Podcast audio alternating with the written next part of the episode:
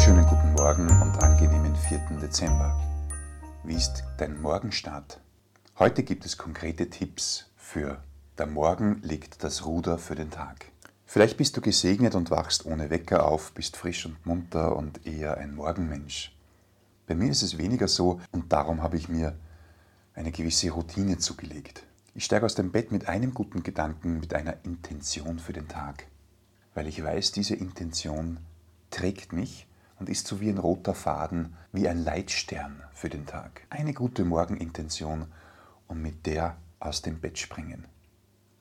Das nächste machst du vielleicht eh schon kalt abduschen. Auch wenn du vorher ein Warmduschler bist oder ein Warmduscher. Gut ist für dein gesamtes Immunsystem, aber auch für die Körperfrische zum Schluss kalt abduschen. Ich bin da sehr extrem. Ich habe seit über einem Jahr nur noch die kalte Dusche. Ich habe ein bisschen bei Wim Hof mitgemacht, was das Thema Kältetraining betrifft.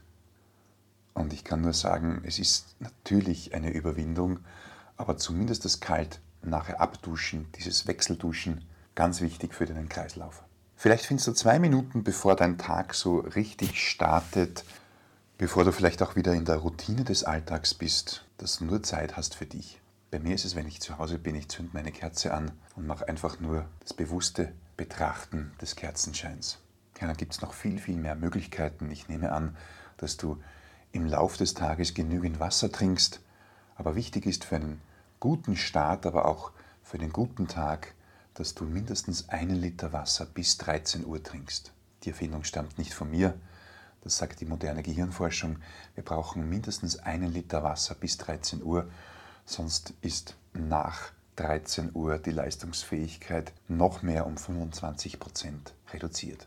Gibt es noch weitere Tipps? Ja, mit Sicherheit. Sei gespannt. Einen guten Start, wunderbaren Tag, dein Podcast Bert.